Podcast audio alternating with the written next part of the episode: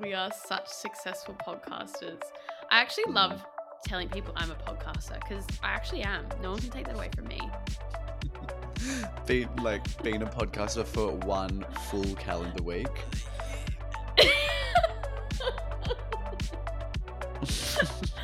oh my god. Hi, I'm Tiggy, And I'm Tom. and welcome to Big City Battlers. Two Aussie millennials with the unoriginal idea of starting a podcast about the realities of living abroad. We gasbag and chew the fat, realizing the fact that literally no one forced us to move here. From New York's Big Apple, An old London town, this is Big City Battlers.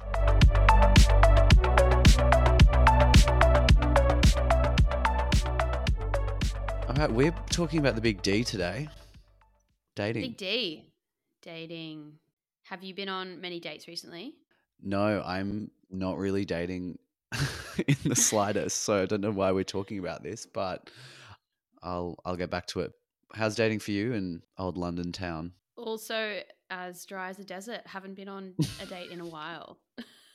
so glad we're doing an entire segment on dating. I do I mean I do have a, a rich history of dating in New York City, but That's the thing. I think that was the idea. The fact we both have a lot of stories to tell, but currently, you know, not so many. But that's okay. We just draw the dry patch bank. is healthy and I don't even think of it as a dry patch. I think of it more as it like as a kind of recharging, resetting patch, and then you can approach dating with a lot more energy. okay, fair. But if you were to date right now, would you be on the apps? Are you meeting people in person? I have been on the apps and been dating on the apps, but most of the people I've dated like more than once I've met in person. So I don't know. It's a tricky one for me because I always just go on all these hinge dates and they never go anywhere. So that's why I just deleted it. You were using Grindr for a while, right? Ranger looking for a hookup. oh my, stop it. Speaking of the apps, Hinge, some lemons on there, right? Oh, it's just, it's so funny. It's just ridiculous. It's a ridiculous concept when you think about it. And that's why I think our parents find it so bizarre that we all, Mm. most people these days, go on their first dates with people they've never met before. Like that is so hard for them to comprehend because it is, if you think about it, so weird. Mm. But I feel like if you walk into a pub or a bar or whatever, you can see straight away who's on like a first hinge date. It's very interesting people watching. I mean, last night at the restaurant, it's first date city. I actually ran into an old boss of mine when I was working, and she was on a first date, and it was just horrifically awkward. And people Oh, drink too much. Watching them, it's so obvious when someone's on a first date. I know. I don't think I've ever gone. I think with only two people I've gone to second date with on Hinge, and even then it was just just second date, and then I've literally never seen anyone more than once or twice on Hinge. That's why for me, I'm just like it's just a waste of time. What are you doing wrong? I think I, I think I'm sw- no genuinely. I think the people I swipe on are the people I think I want to date, but then when I meet them in person, I'm like you and I. We just have nothing in common. I must say a big difference between somewhere like Sydney, where like our entire group of friends are on the precipice of getting engaged. But the thing in New York and London, I found it's like a blood sport. Like dating is like a hobby. And not only, and I had to learn this the hard way, not only people are dating one person, they're dating three or four or kind of have all these plates spinning. And when you are first thrust into it, it's really overwhelming and your feelings can get really hurt easily. And then once you become a little more seasons seasoned to it, sometimes you reflect and you're like, shit, I'm just behaving as badly as these other people. Yeah, as I everyone else. I don't know how people have the time though to date multiple people like that. It's just exhausting to think about. Or the money. Oh, the money! It's so expensive to date. I can't afford it. I did have a little trick. So when I was when I first moved here, I was going on like four first dates a week. Just more a way to meet people. Yeah, yeah, yeah, The yeah, yeah. And I came up with this idea to have a first date outfit. So it was in summer, but never having to think about what you're going to wear. That's that's really clever. I love that. I What did mean- um what did the outfit entail? Do tell.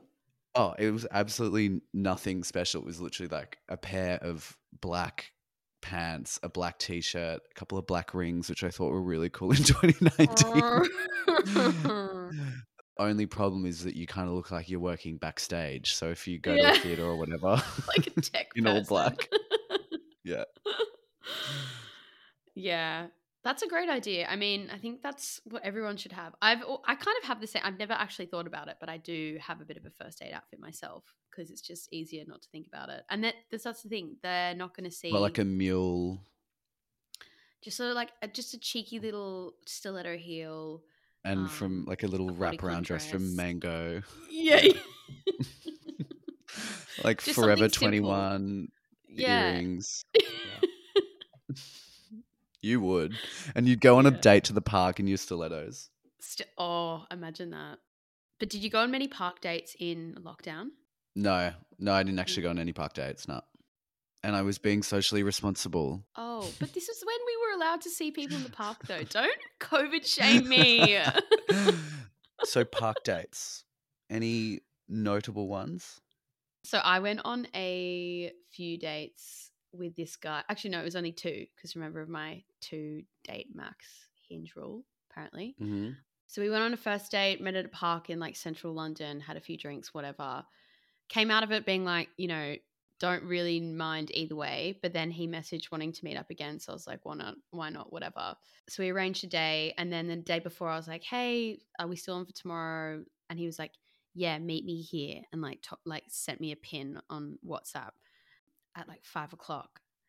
Don't have to bring a thing. And I was just like, oh, This guy was British, right? British, yes, British guy. Loved the fact he took the reins because I'm such a control freak. I think that like having someone decide what we're doing just was like so so such a relief. So I was like perfect. So I was there when he asked me to be. We met up. He brought this full picnic, a bottle of rosé. It was a little bit cringe, but it was cute. It was like thoughtful Yeah, tropey. but I felt I felt a bit um I don't know. I, w- I went into it just being like I don't actually care if I if this goes anywhere. And then I think after the picnic I decided I definitely didn't want it to go anywhere. But we both cycled to the date and he was like, "Oh, should we go for a cycle?" Um and this is when central London was like a ghost town. So it was actually really fun to like cycle around, see all these like places which are usually brimming with people, be like kind of apocalyptic. So we went for a cycle around like Hyde Park and St James Park and Buckingham Palace and stuff. And bearing in mind we're a bottle of wine deep, so we're cycling around. He's like pointing. It was that's kind of what annoyed me about him. He was like pointing out all these things to me that I already knew about because I'd been there for like two years at this point. He's like, "Oh, this is like Buckingham Palace." I'm like, "Yeah, I'm, I'm aware." But yeah, so when we got to Buckingham Palace, he was like showing me Buckingham Palace. I was like, "Oh, okay, cool. Never seen this before." There's the Big Ben. idiot. There's a big Ben. There's the Westminster Abbey. Um, so we're cycling around, and we stop like in front of Buckingham Palace. We're both on his on our bikes. And he was like, "Come here."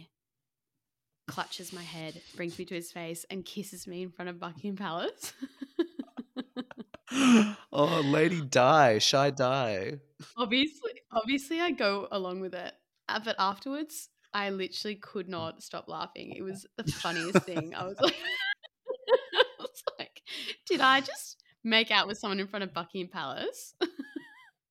I have a similarly sort of hideous uh, park moment, but this guy messaged me off Instagram and we basically agreed to meet up on what would have been one of the hottest days of the last summer at Tompkins Square Park. And I turn up and he's got a literal like backpacker's backpack and hiking boots on. And I go into his apartment and he's like crashing with like four random Gen Z kids in the East Village. So they're all like, hey, what's up? And I'm literally standing there going like, what the fuck is going on? Find out that he's like on his travels. He's originally from America, but he's like traveling all over the world on his gap year. Wanted to go for lunch. Luckily, I had a get out of jail free card. I made up a white lie. I said, "Oh, there's a chance that my my boss has COVID and I'll need to, um, you know, rush out off to teach this um, class." And I had organized with my old roommate that she was going to call me. Anyway, so we go out for this walk. I'm literally like, "Get me the fuck out of here!" Walking around with this fucking backpack. We eventually go to this place, um, get like a, a a roll. I literally got through half of it in the park. We were sitting there, and I was like, I have to get out of here. So I pulled the trigger on the fake call. My old roommate calls me. We have this full fake conversation where she's pretending to be my boss. Like she could have just said, just say anything into the microphone, but we did a full fake conversation. Love that method. Yes, literally. Anyway, so she does the f- the full phone call. We kind of die with the lie, and I turned to him. I was like, "Oh, I'm really sorry. I've got to go." He was like, "Oh, no worries. Um, uh, should I just come take your gym class?" And I was like, Oh Um, it's booked out. yeah. "It's booked out." And he goes, "He goes, oh, what's the name?" And starts googling the gym class, and it says that there's still spots available. I literally was Oh, like God. panicking so hard, trying to get out of there. I made up some BS about how there was like a corporate group coming in and they were filling the spots that weren't available online. And he was like, All right, then, well, can we just hook up quickly? And I, I literally couldn't get out of there faster. that is And so that happens- bizarre. Yeah, so every time I walk past Tompkins Square Park in the East Village, I die of laughing. You think about that. Oh god, people are so funny. The, I think I was immediately turned off when he goes, You know, like a good looking guy like myself. Anyone Oh, who says that, you're like, See ya. yeah, instant red flag. yeah. So, what's your dating like? You always split the bill down the middle, or go like round for round if you're getting drinks, or what's what's your sort of gameplay with that? it would always be split the bill or go round for round. I think the major difference between like the gay and straight world is that you do the split, whereas my roommates say they would never pay for a first date, and I'm like, that's kind of anti-feminist, right? I don't know how so many women get away with this because I've never been able to get my first hinge date paid for completely. like they always, I'm, I don't know. I always go, yeah, should we split? And they're always like, yeah. But so many other women I speak to are like, oh my god, don't even alpha babe. Like, and I'm like, oh what? Like, I don't I know. Maybe it's a real American thing because I couldn't not. offer. literally girls will, and I'm kind of like, it is a little bit backward if you kind of have this expectation that men will just cover the cost. Yes, they might have invited you on the date. Well, I mean, I think it's also dependent on what you get. So, how about what do you think of this situation? I went on a date with a guy who, this hinge guy, we went for dinner, and I stipulated before I was going, I was like, I'm not going to drink. I just was feeling didn't didn't want to. He's like, no worries. We went to get dumplings. Um, when I sit down, he's already he's already he got there first, and he'd already had a beer by the time I got there, which is so fine. Like if you want to drink, whatever. Gets two more beers whilst we're sitting down and I just have a little sparkling water. And then when we get the bill, he's like, "Yeah, should we split?" And I'm like, "Well, that's annoying because the most expensive part of the meal is the alcohol, right?" Maybe he just saw your um, hinge profile and thought, okay, perfect. I'll be able to get a few free drinks out of this one. Free beers from this girl. Well, Yeah. speaking of really randomly expensive things, toiletries in America are on another level, right? Mm. A stick of deodorant, seven dollars. Seven dollars US. Like that's expensive Are you compared serious? to home. That's Yeah, so 100%. expensive. I had a little faux pas myself the other day. I was rushing to work at Union Square and I had just run out of deodorant. And there is a um, vending machine. So it's got like a bunch of toiletries in it. And I saw the price and I was like, fuck, I was running so late. So I was rushing and I'm looking at all the options and it had, it said 5112 with this stick of deodorant and then 5113 was like a completely different um, item. But on the screen, it didn't match up. So it said like the stick of deodorant on 5111. So I'm going, okay, shit, I'm running so late. I just put it in, tap my credit card. It goes in with its big claw, grabs onto what I am thinking is my um, item, goes one more to the left, and picks a, ba- a box of Trojan condoms.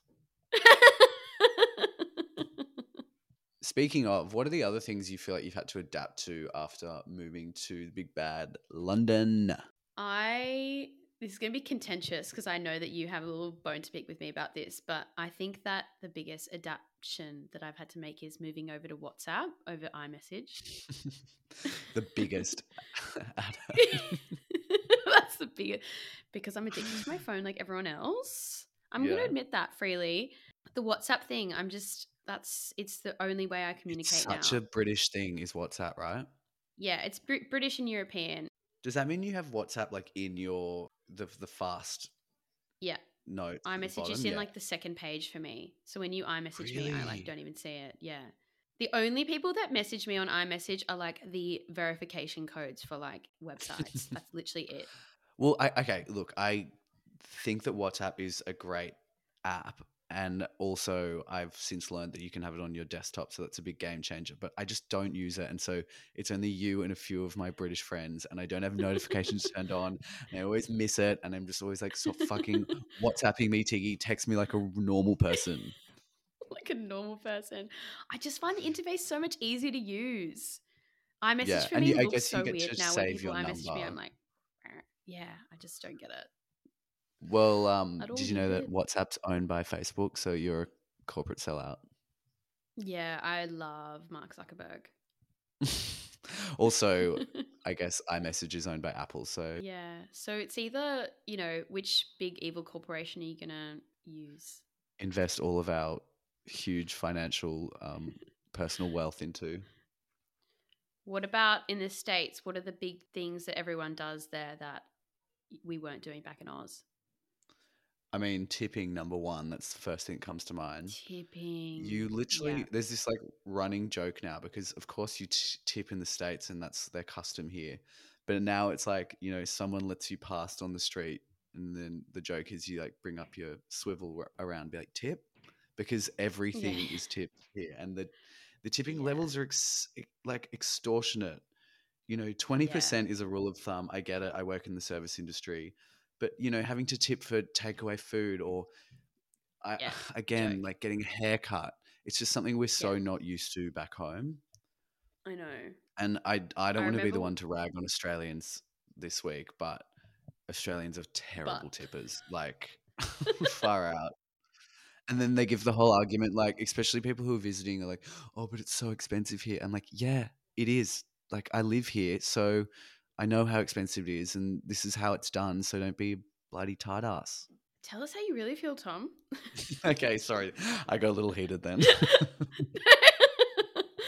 no, I think I mean I'm not used to it. I remember when I went to the states, like on the menu, for example, it's like oh nine dollars for a salad or whatever. Like it's never going to be that amount. Add tax, Yeah. add tip. Like it's just it's annoying because you feel like you're being lied Six to. hundred dollars. Yeah. Yeah, exactly. I know, and you're like, oh, nine dollars for a salad's not too bad, and it comes out and it's like one green bean. And I must say, it's really making me miss Australian produce. Yeah, yeah, I do miss that a lot. Anything in particular? Mango season for sure. Yes. Even just the avocados at home, even apples, all those kind of things that yes, you can get them here. They just they just don't hit the same way. Yeah, definitely. Also in the UK, there's so much plastic around fruit and veg, which always grinds my gears so much. Oh, 100%. I'll also say meat. I really don't eat that much meat in New York because A, it's expensive, and B, it's disgusting. It's like the chicken is literal rubber. God. Yeah, I mean, sounds like you really need to get back to the motherland ASAP. Well, funny you say that. I'm heading back in a few weeks, and trust me, with the Australian dollar as it is right now and having US dollars, I'm going to make it rain back in Sydney. No tax. I'm sorry, not no tax. I like get done for tax evasion. no, no tips. You know, Well, that's so exciting. I'm so stoked for you. Hopefully, we have a few more conversations before you go. Um, anything else you want to tell our loyal fans before we Oh. Aka our parents. okay, our parents. any any final words, Tommy?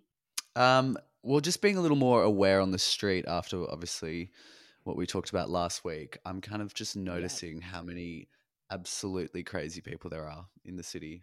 I was on the Mm, subway mhm. the other day, and this woman was just staring at me, just like giving me the eyes, and then she kind of came over and started to chat. she was talking absolute nonsense. And instead of ignoring her, I was just, I don't know why, I was just going, oh, really? just, just like opening another can of worms.